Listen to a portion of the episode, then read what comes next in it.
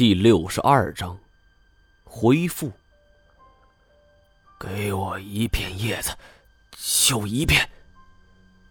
文天涯竖起一根手指，加重语气道：“这种情况下，我骗不了他，但我也不至于天真到将来之不易的神奇木树叶就真的给他。”沉默了许久，我长长舒了一口气儿。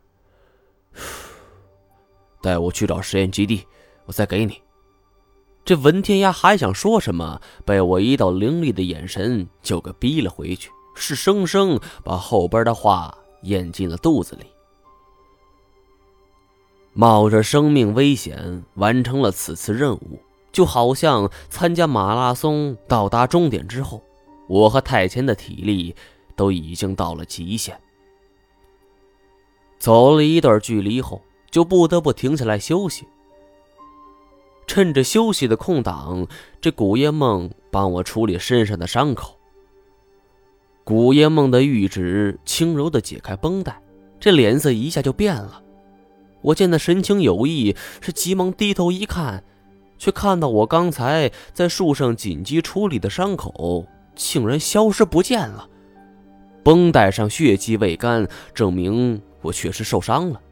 可是此时，这绷带所缠绕之处并没有伤痕，就连雨洁的伤疤也没有。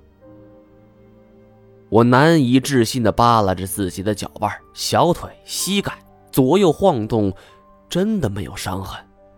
就连我摔下盗洞所磕破的额头都愈合了，连伤疤也没留。我是瞪大眼睛望向太前。太前也检查自己的肌肉，他甚至脱掉上衣，也没有任何伤痕。我俩是面面相觑。古一指说道：“看来是神奇木的叶子起了作用。”这文天涯则是激动的语调都发生了变化：“神神奇，太神奇了！我我这把年纪……”算是白活了，传说原来是真的，是真的。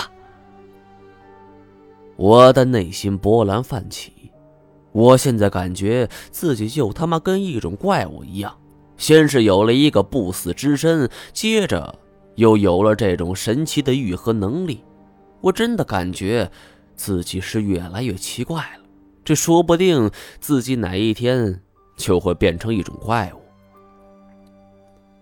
见我一脸的茫然神情，古燕梦安慰我说：“一切都会好的。”我冲他点点头。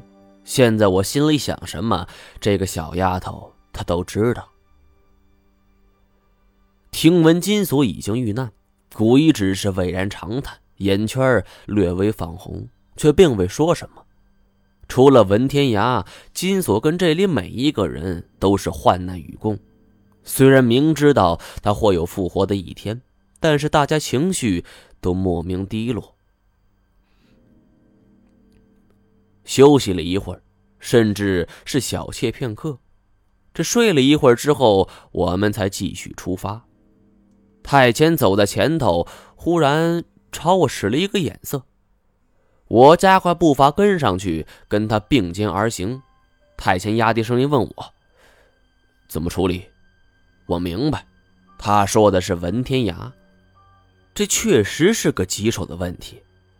文天涯是我们偶然遭遇的，面对这样一个曾经的对手，我还真没想过要把他怎么办呢。见我冥思不语，太前道：“送他去见萧九天。”我心头一颤，太前这个提议很不错。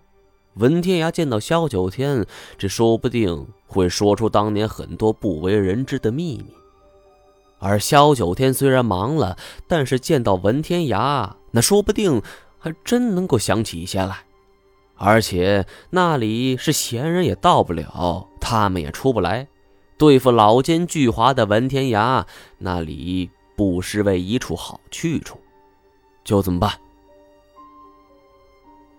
我们一路走走停停，好在文天涯也知道这其中危险，不敢脱离队伍独自逃跑，所以我们也不必派出专人盯他。在走出这里的关键关头，我们睡了一觉，是彻底养足精神，补充水分。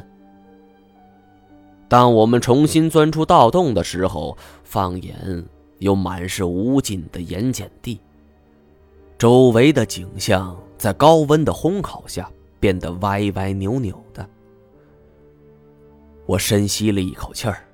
不知道该如何表达此时的心情。这像是一种从十八层地狱逃回了十七层地狱。虽然这里的环境一样险恶，但是我有着一种大难不死的庆幸。再一次在罗布泊中涉足，不过这一次我们有了充足准备。此刻。已经时近傍晚，加上我们准备充分，是小宿夜行，避免了不少麻烦。我心有余悸地看着四周，太前却让我放心。这古一直也断定老吴、老金两人不可能追查到这儿。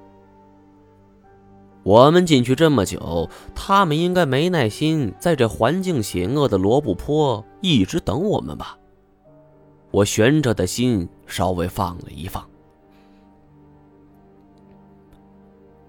晚上走累了，我们坐下休息。一轮幽蓝的弯月悬在半空，将广袤的罗布泊照的是惨白一片。